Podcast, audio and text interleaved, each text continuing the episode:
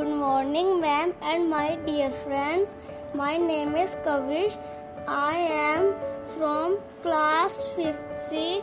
Today I am going to share my thoughts on topic the happiest day of my life. We all have good and good day and bad day in life, but the most important are are the happiest day of, of our life. My happiest day was our annual fest day. Every year, my school hosts an annual fest.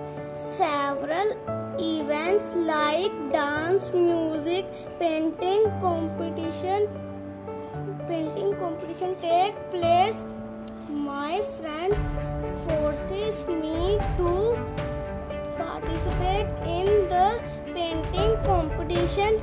I was shy to participate but still submitted a beautiful painting. I didn't accept anything.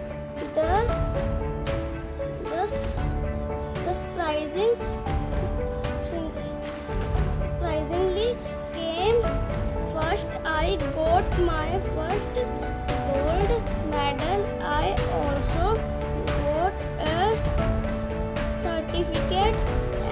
a gift